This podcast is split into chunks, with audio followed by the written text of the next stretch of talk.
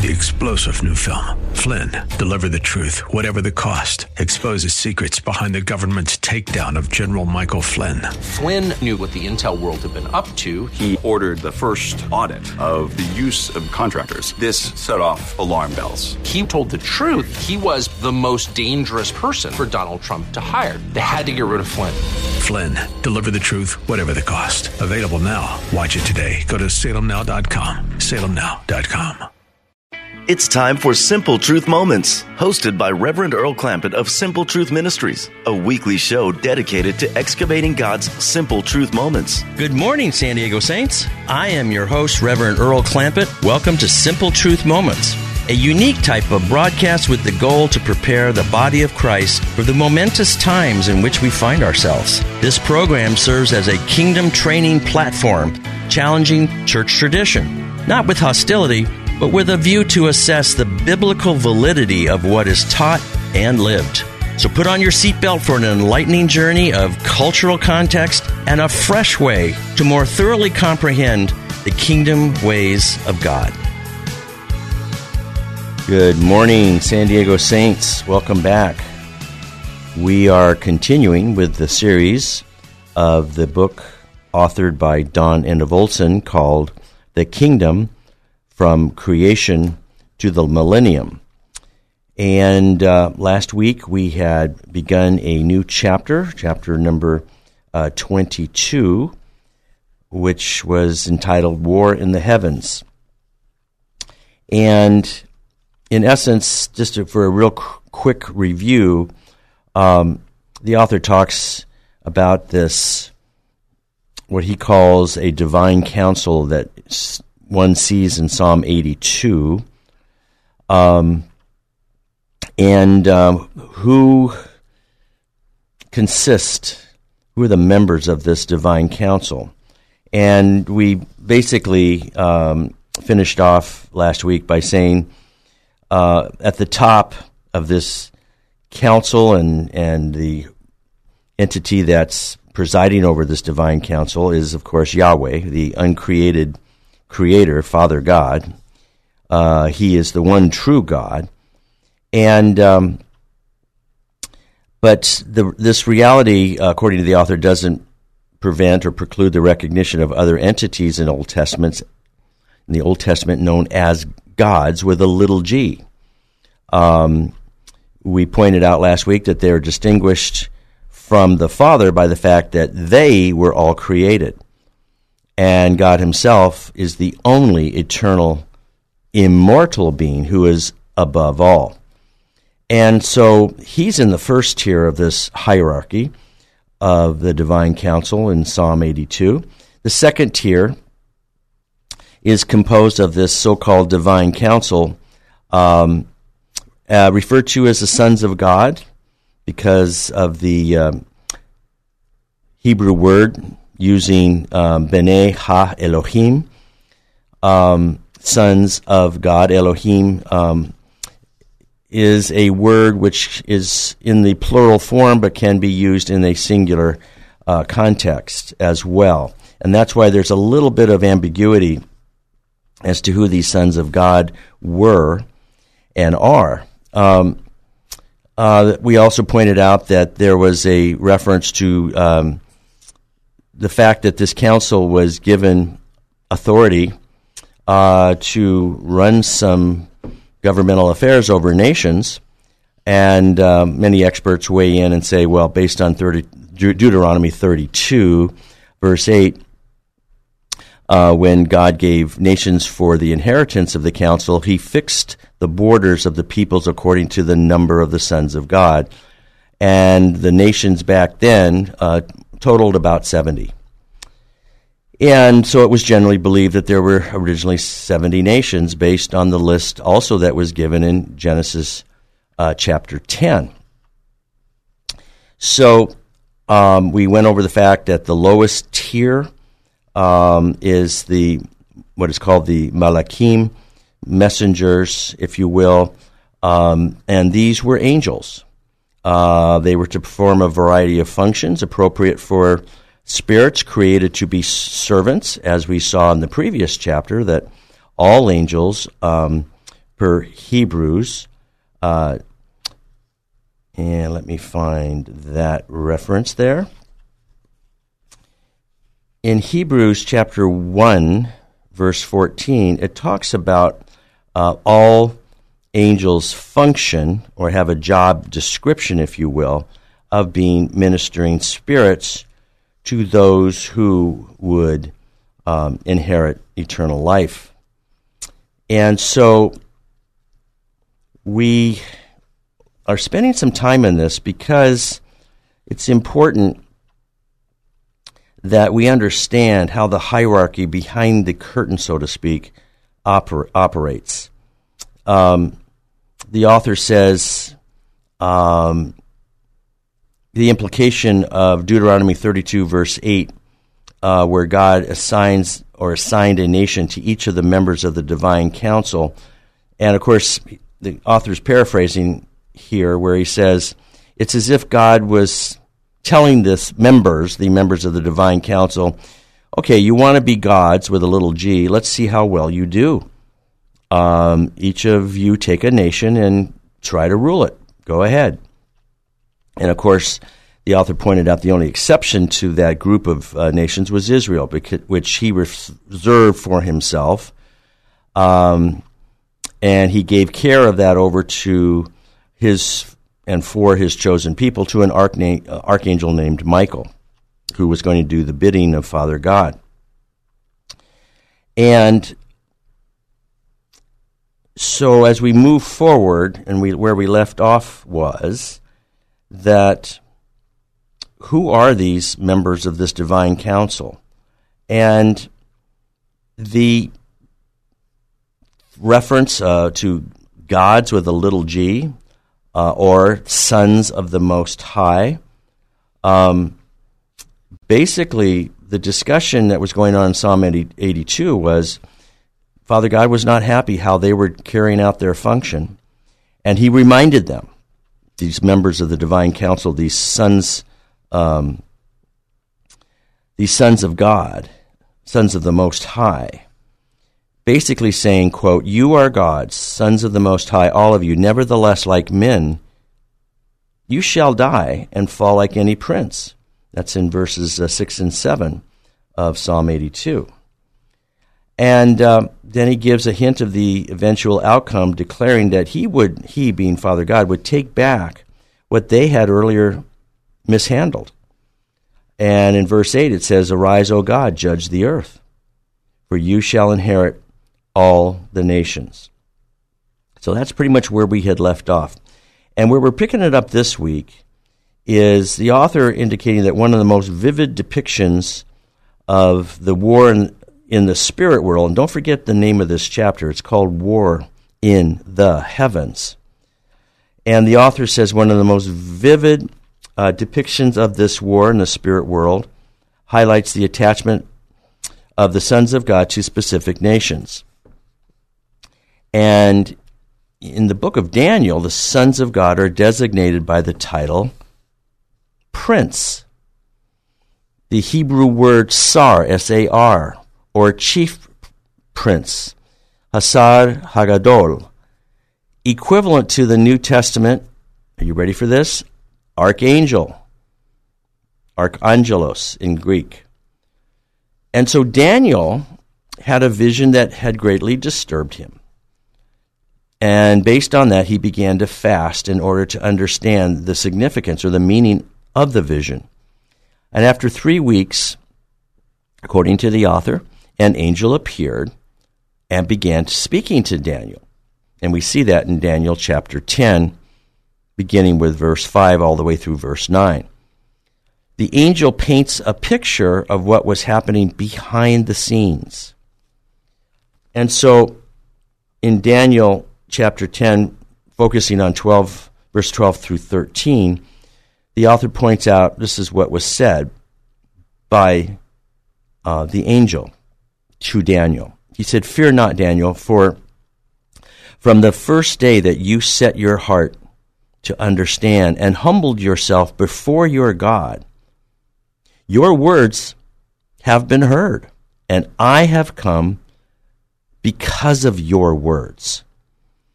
The prince of the kingdom of Persia withstood me 21 days. But Michael, one of the chief princes, came to help me, for I was there with the kings of Persia. Now, the author points out near the end of the chapter, the same angel also refers to another prince, the prince of Greece, who would come. Um, the only one who contended at his side against them, though, was Michael, the archangel, your prince. So the author points out a subtle but important aspect of this story is the interplay between the prophet Daniel and the warfare going on in the heavens. The answer to Daniel's prayer was dispatched the moment Daniel started to pray. But it took three weeks for the messenger to break through the opposition. One wonders what would have happened, according to the author, if Daniel had quit fasting and praying on day 20. He didn't. He st- stayed with it for 21 days. And the author, in the next paragraph, sums it up as following as follows. Angelic beings, whether they are the sons of God, that's the reference to them, or even lesser angels, were limited, or I'm sorry, were created, were created with limited authority. They derive the ability to exercise their power, this is important, from the authority of the human beings whom they serve. In the case of the Prince of Persia, that authority came from Persia itself. And he points out that neither the people of Persia nor the people of Greece had really any great love for Father God's rule, the God of Israel. And their princes reflected that they were able to withstand the angel dispatched to Daniel for three weeks. So when we see term of, of prince, it's oftentimes referring to that of status of an archangel. So what turned the tide? He's asking a question now. What turned the tide against the resistors of this angel that had been sent to help Daniel with the interpretation of his dream. What turned the tide uh, against them was the proactive exercise of Daniel's authority as a human being. Daniel began to pray earnestly and began to fast. And in response to that, Michael the archangel steps into the fray. That's something that he couldn't necessarily do arbitrarily. It's indicated by his inability to help Israel in Daniel 12:1. I'm not going to go into that right now. I want to stay on this um, theme that angels respond. They have way more authority than humans. We discussed that um, for the last couple of weeks. Uh, I'm sorry, they have way more power. I'm, I misspoke there. They have way more power than do humans, but they have very little authority in the kingdom realm. To contrast, humans have way more authority than do the angels, but they have very little power. So, going back to the context of what we're talking about, it was the rebellion of the people of Persia and Greece that prevented the archangel from assisting Daniel until the rebellion had been dealt with in a time of trouble. The biblical evidence suggests that at some point, this divine council that we've been talking about in Psalm 82 actually rebelled against God. And in this context, one in particular rose to prominence, prominence. And this spirit was known as Satan. He pursued, um, let's see here, he sought dominance over the earth by any means he could, And uh, most of the Old Testament references attach a definite article in front of his title, if you will, making him the Satan. And uh, basically, Satan uh, means adversary. So he was the adversary of mankind and against God and against God's loyal angels. In time, um, his title was used and became his name. He is also identified in the New Testament, according to Ephesians 2 2, uh, as a prince. Specifically, quote, the prince of the power of the air, when Paul wrote Ephesians chapter 2, verse 2. Now, notice again, the word title of prince comes up, but it's in reference to a higher level or tier of hierarchy in the angelic kingdom. So, according to the author, Satan conducted a remarkable PR campaign, public relations campaign over the centuries.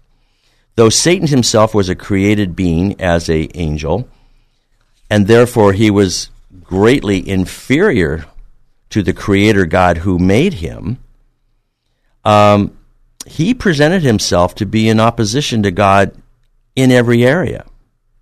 Rem- remarkably, and for example, humanity has almost universally come to view Satan as the opposite of God. Examples would be God is light, Satan is darkness. God is good, Satan is bad. God is love, Satan is hate. But this image, according to the author, suggests an equality between God and Satan, like opposite ends of a spectrum, like a yin and yang, or complementary forces in a perfectly balanced dualism. The author goes on to quickly point out, in fact, nothing could be further from the truth. Satan happens to be a created being just as all of the, quote, sons of God in this divine council happen to be. And therefore, Satan is not even in the same class as God. The only time Satan is portrayed in a conflict with another heavenly being is in Revelation 12, verse 7. And it's not God that he's opposing, it's rather Michael the archangel in Revelation 12, verse 7. The author goes on to point out this is not to say that he does not wield great power um, as a prince. I'm again using that reference back to Ephesians 2 2. Prince of the power of the air. That's the, one of the titles that he has, according to the Apostle Paul in Ephesians chapter 2. He does wield great power. In fact, all angelic beings, listen to what the author is saying, all angelic beings, according to Scripture, do wield this power. But, also like every other angelic being, according to the rules of Hebrews chapter 1, verse 14, Satan himself was also created to be a servant Spirit to the heirs of salvation. Go back and read that verse uh, for yourselves um, during the break. Hebrews chapter 1, verse 14. And as such, he, Satan, this is important, has only the authority that he has convinced human beings to give over to him. I'm going to look up Hebrews um, chapter 1, verse 14 here real quick and see. I think it's important that we um, get the context of this. Here we are. Hebrews 1 14. Actually, let's do one, um, 13 to get some context here. In verse 13 of Hebrews chapter 1, it says, But to which of the angels has he ever said? That's capitalized, and so it's talking about Father God. I'll, I'll read it again. But to which of the angels has he ever said, Sit at my right hand till I make your enemies your footstool? That's a question mark. And here in verse 14, are they not all ministering spirits sent forth to minister for those who will inherit salvation? Well, who is that? It's not other angels, it's mankind. That's all angels have that job description, as pointed out in Hebrews chapter 1, verse 14. But again, as we had pointed out in earlier shows, angels have a lot of power, virtually unlimited, virtually unlimited, but they only have a very little amount of authority. And correspondingly, it's mankind who has virtual complete authority over the dominion of the affairs on earth, but they also have very little actual power. And so the point that the author is trying to make is Satan has only the authority, because God did, would not give rebellious fallen angels any authority directly from God. And they need authority in order to operate in the earthly realm to use their power. They can't function with their power unless they tap into legal permission from someone who has authority uh, to operate. Their power is of no force and effect unless they combine that with someone or some yeah someone's authority. Well, that authority is never going to come from God. But let me pick it up here. Satan has only the authority he has convinced human beings to give him. And as we see in the Garden of Eden, Satan's deception accomplished that. Adam and Eve chose to believe the suggestions against the nature and character of God and what was being proposed by this fallen prince, this fallen archangel, was that Adam and Eve unfortunately believed the deception, the fraud, the falsehood about the nature and character of God. Of course, Satan was trying to put doubts in Eve's mind, saying, Oh, he gave you all this authority, but He's holding out on you because he doesn't want you to eat of this particular tree of the knowledge of good and evil. Why would ever that be? Did God really say? Of course, look, notice how he's posing these questions to uh, to penetrate her thinking and to affect her imagination, and basically saying God's a liar, or He's fearful of you, Eve, or hey, He's jealous of you because he knows when you eat of that fruit, you'll be just like God. And the sad thing is, is that Eve was already in God's likeness. Um, but unfortunately, Adam and Eve, we know the story in Genesis chapter 3, they chose to reject Father God as king.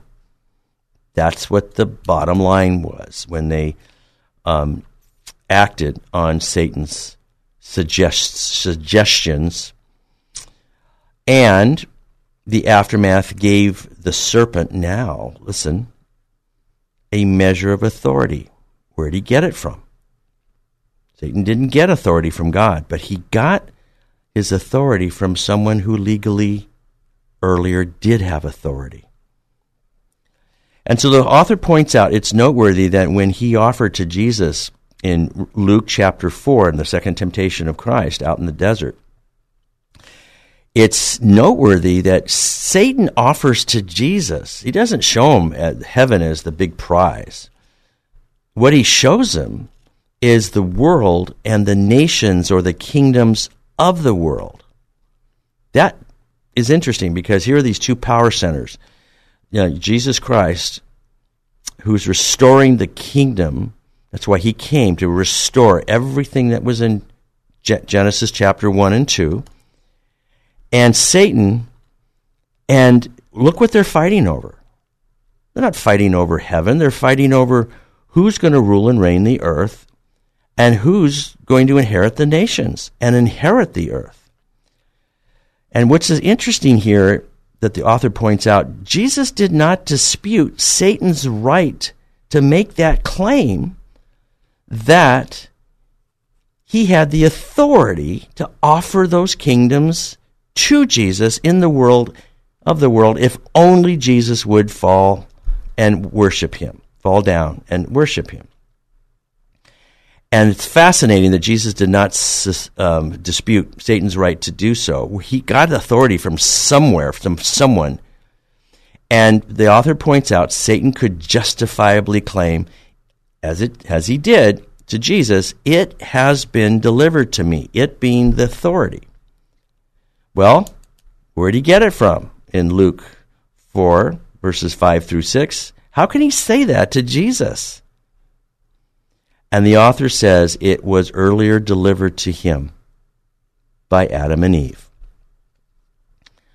So, Jesus recognized that the redemptive plan of Father God was set in motion, and it was to culminate in his death on the cross and resurrection, which would allow human beings to res- listen to resume their earlier standing and to begin to deny authority that had been previously by Adam and Eve been granted to Satan. In other words, taking back taking back the authority that had been given away based on deception, based on fraud. But that was the activator that Satan required to function in the earth. He had residual power. But in order to have that power be effective in the earthly realm, he needed dominion, the legal permission the legal authority to have dominion on the earth. And he had to get it from somebody who legally received it. We will continue with this when we get back at the end of the break. God bless.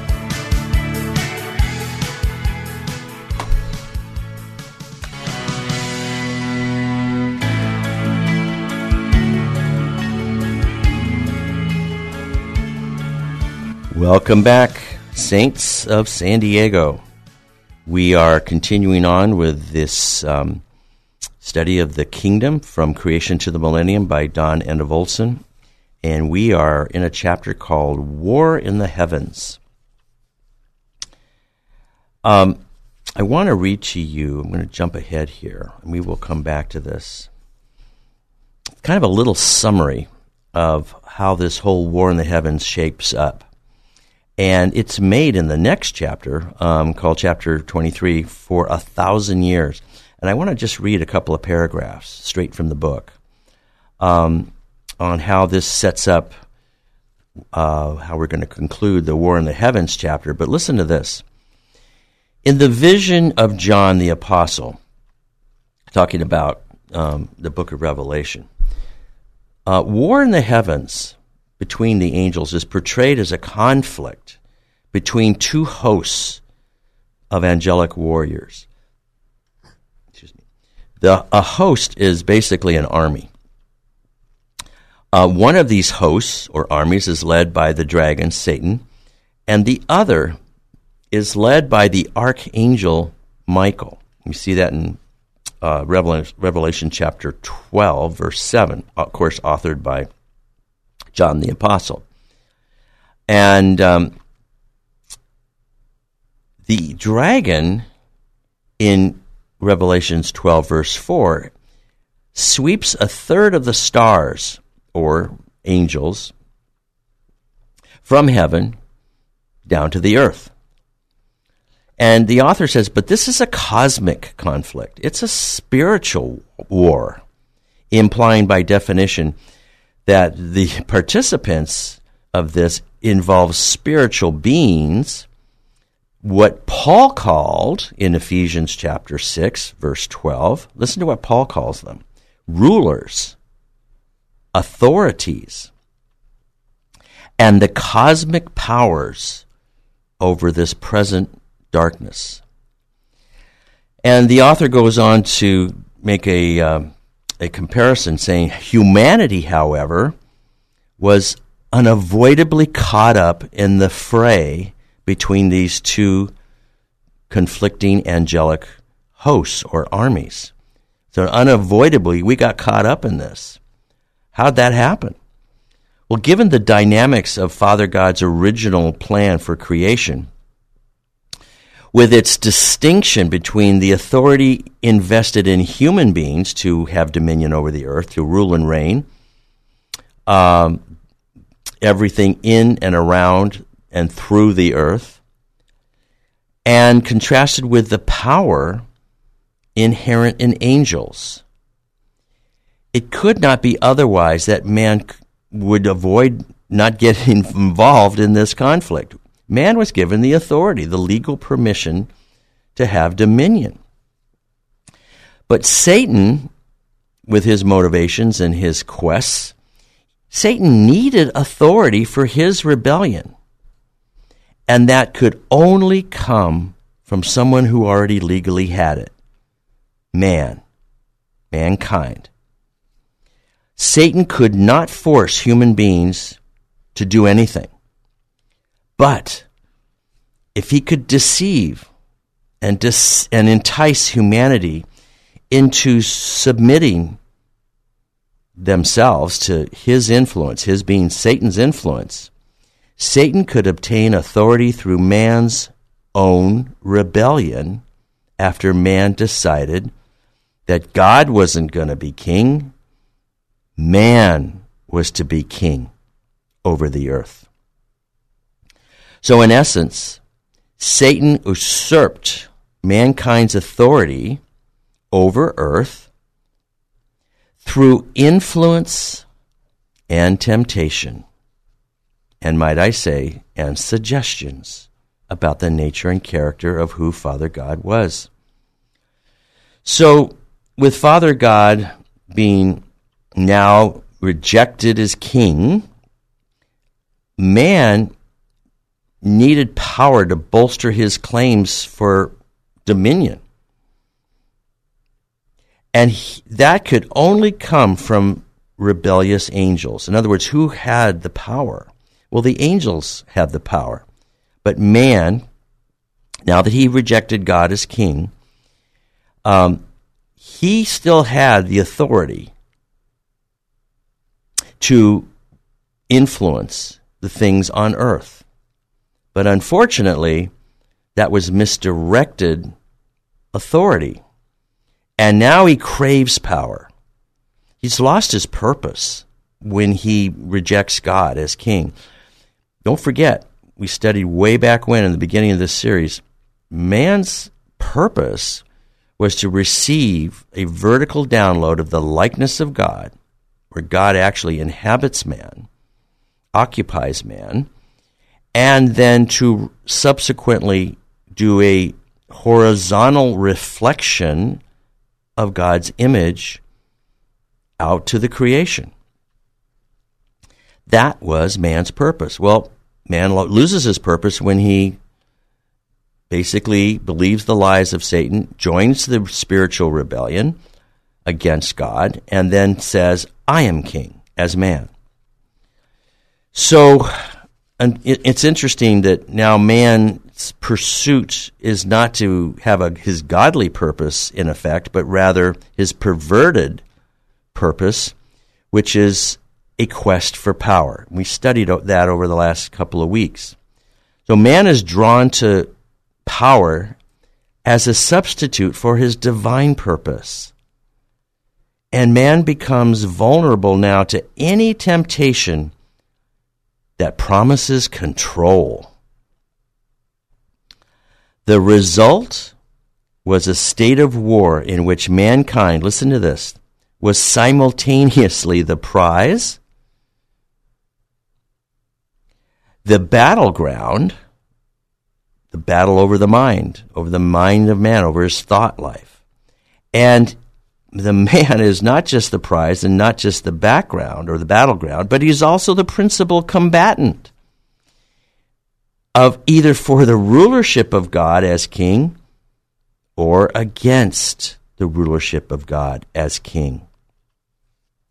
Which side man takes is determined by his willingness to submit to the will of God, to submit to God's domain or God's reign, or do the opposite, to resist it. And the choice that man makes determines whether he lends his authority as a human being, listen to this, this is important, to Satan or to Michael the archangel. They're both angels. They both have power. But they're both dependent on who man is going to lend his authority to as a human being. Again, Father God gave dominion and authority to human beings to rule and reign the earth. And here's Satan and Michael the archangel waiting to see which way man is going to lend his authority. They both need it in order to um, be able to release their angelic power. So let's go back to finish up this chapter of the War in Heavens. So, the me- listen, this is important. The means by which heavenly warfare is ultimately worked out, ultimately resolved, this is important to, to note, is not through the power of the good angels or, or the angels of Michael overcoming the power of bad angels or rebellious angels following Satan. That's really important. Listen to this.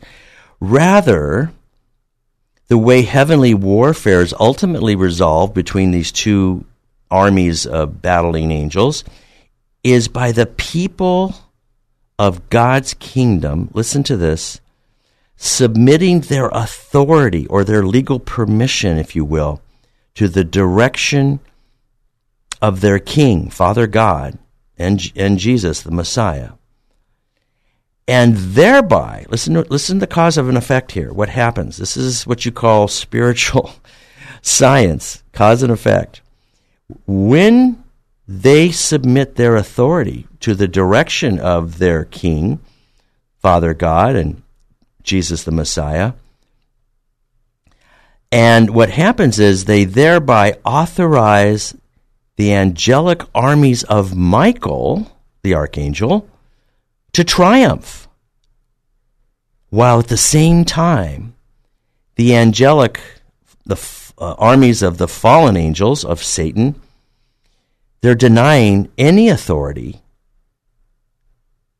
by which to act to be handed over to Satan. They're saying, You are shut down because you will not get any authority from us as loyal members of humankind to Father God's blueprint, to his only begotten Son who died on our behalf so that we could come back to the Father and re-establish our authority over our inheritance of earth.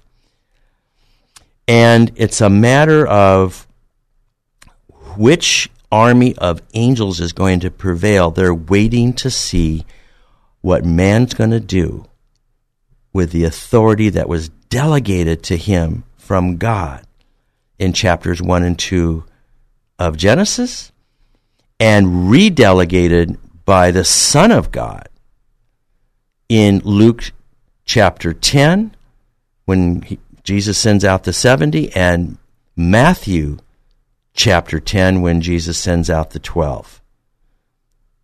You got to go back and read those to understand this.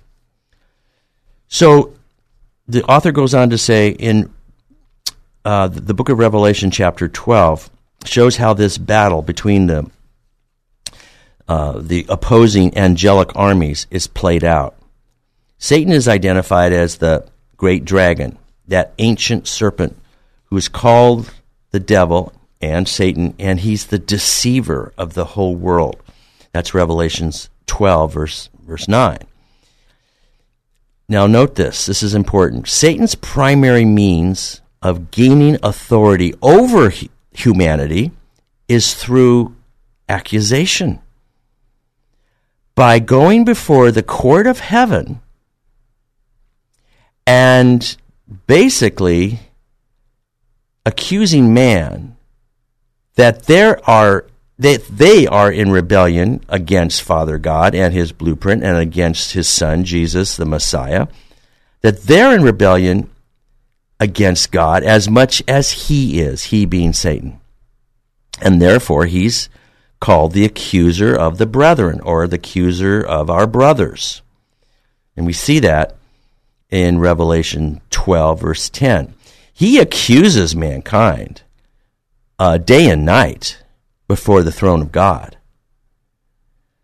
And that's how Satan gets authority over humanity is when we agree with anything that Satan proposes, with anything that Satan suggests to us. And this is where the whole battle of the mind and the warfare that take place in the human mind takes place.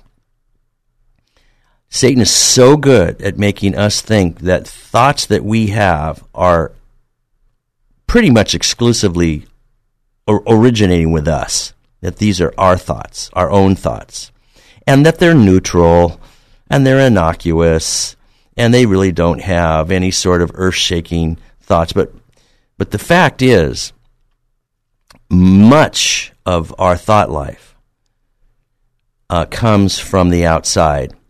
Suggestions that we allow in to our mind. In other words, we don't have any Holy Spirit filter by which we are pushing the remote control button and saying, "Hey, wait."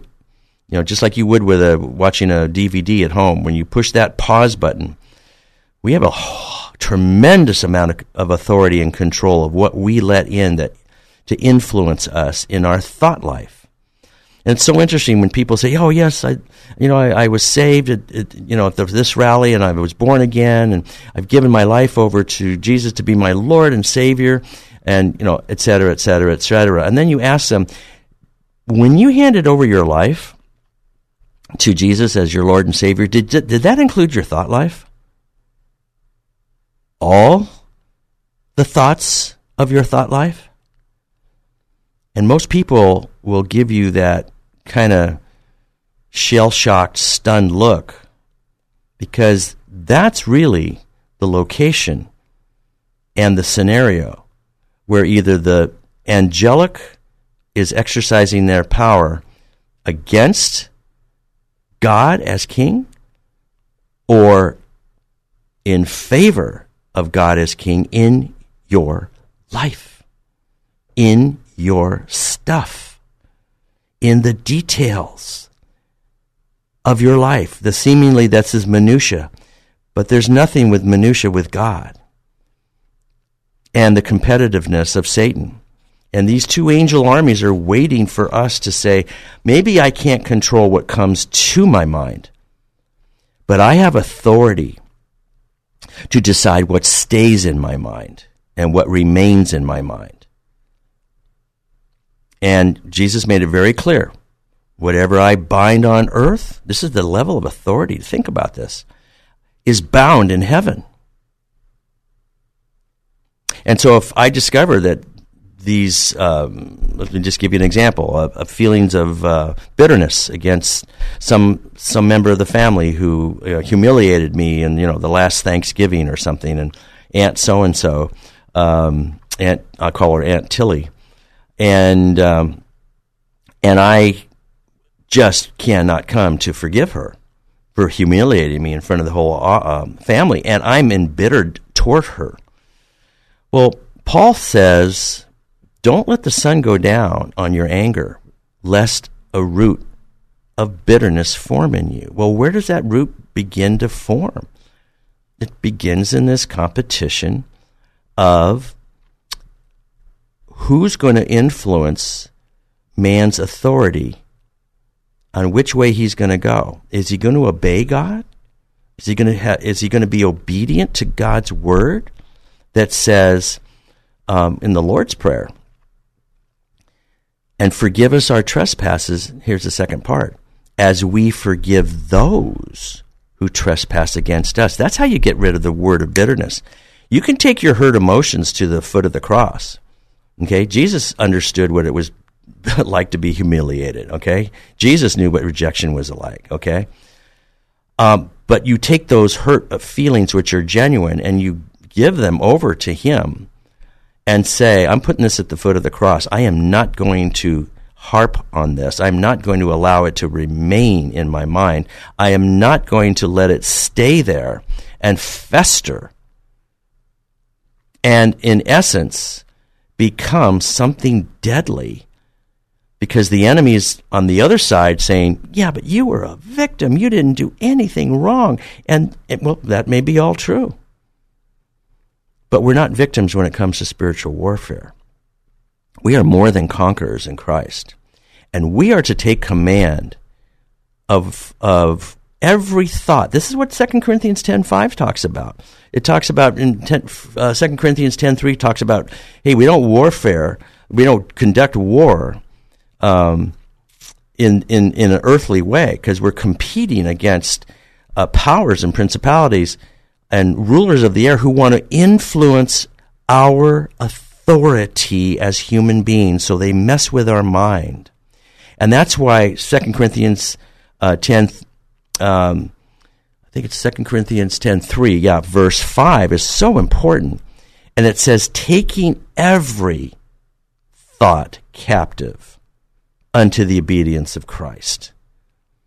And the Jewish Bible, um, uh, David Stern Jewish Study Bible says, taking every thought captive and making your thoughts, listen, obey Yeshua. That's the Jewish name for Jesus. Make your thoughts obey him. Wow. Well, when do I do that? Two seconds at a time. Pretend you have a remote control in your hand and you're going to push the pause button. And when you push a pause button and you're watching a DVD, that imagery on this on the on the screen uh, goes into a freeze frame. It's stagnant. It can't move until you push the button again. And that allows you. It's like turning on the light when you have darkness in your mind that's trying to you know, get you really angry at Aunt Tilly and saying, I will never forgive her. In fact, you're going to make a vow to that effect. You're so angry about it and so hurt. And the minute you push that pause button and you take that imagery and you go to God and say, Father, I have this. I have this reenactment of, of, of this plane over and over how I was humiliated at the dinner table. Did you, ju- did you just give me this thought, Father? Did you just give me this thought? Now, you listen for the Holy Spirit's response, and He'll tell you whether Father God gave you that thought in all likeliness, if it, what's the fruit that it produces? Does it produce love and joy and peace and patience and kindness and and um, and gratitude? And if it's not any of the fruits of the spirit, it ain't from God. And it's probably not come from you because it's not a neutral thought like, well, gee, do I, here's, a, here's one of your thoughts, neutral. Do I have Cheerios or Wheaties for breakfast? Do I wear green socks or red socks with this outfit? I mean, that's pretty neutral. But when it's producing uh, a reenactment of hurt and, and, bitterness and lack of forgiveness, you know it doesn't come from God. And He'll tell you. He said, You're my, you're my son, you're my daughter. Would I, as your loving father, give you this thought, which is basically ruining your day, and, and you can't stop this broken record of this reenactment? But the authority we have in 2 Corinthians 10, 3 through 5, it says, taking every thought captive. We can bind that thought and we can break its power over us. We can cancel it because we have the authority to cancel Satan's attempt at power over our mind. And we can rebuke it. We can cancel it and rebuke it and say, You have no authority over, over me, Satan. I am not agreeing to participate in this pity party with you in my mind. You have no authority over me. I forgive Aunt Tilly because that's what Scripture says to do so I can get out of spiritual, emotional jail that you're trying to put me in and you keep replaying this thing over and over and over. Well, that's their job is to torment us. But we have the authority to say we're not playing your game. Nice try. Get out in Jesus' name. And then we replace it with the truth of God. You got you can't leave the house swept clean. You got to replace it with God's truth. So, um, Satan gained justification for his original rebellion, and um, the author said, um, you know, what came first, the chicken or the egg? He was basically saying, you know, what did, did the rebellion happen first uh, per Isaiah 14, Ezekiel 28, where they rebelled against God and then they were thrown down to earth? And the author said, well, there may be another scenario where actually um, maybe Satan tempted Adam and Eve first as a means of gaining authority for his own spiritual rebellion in heaven.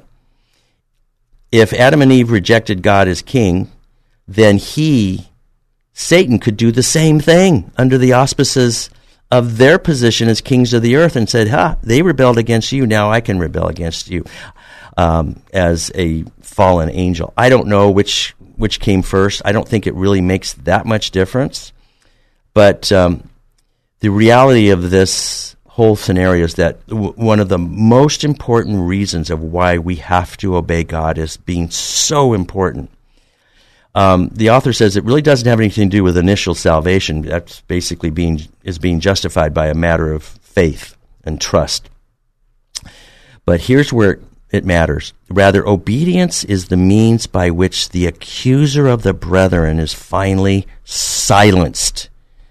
He's shut down.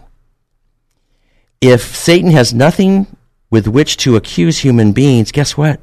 He has no authority to inflict any harm on human beings. Wow. Think about that. Our obeying God shuts down Satan's access to authority over us. We will wrap this one up. We're almost finished on this one. And we will see you next week. I hope and pray that you have many simple truth moments in the ensuing week. May God richly bless you. See you next week. God bless. Thank you for spending your time with us excavating God's simple truth moments. For more information and resources, visit simpletruthministries.net. That's simpletruthministries.net. To contact Simple Truth Moments, email me at earlsimpletruth at gmail.com.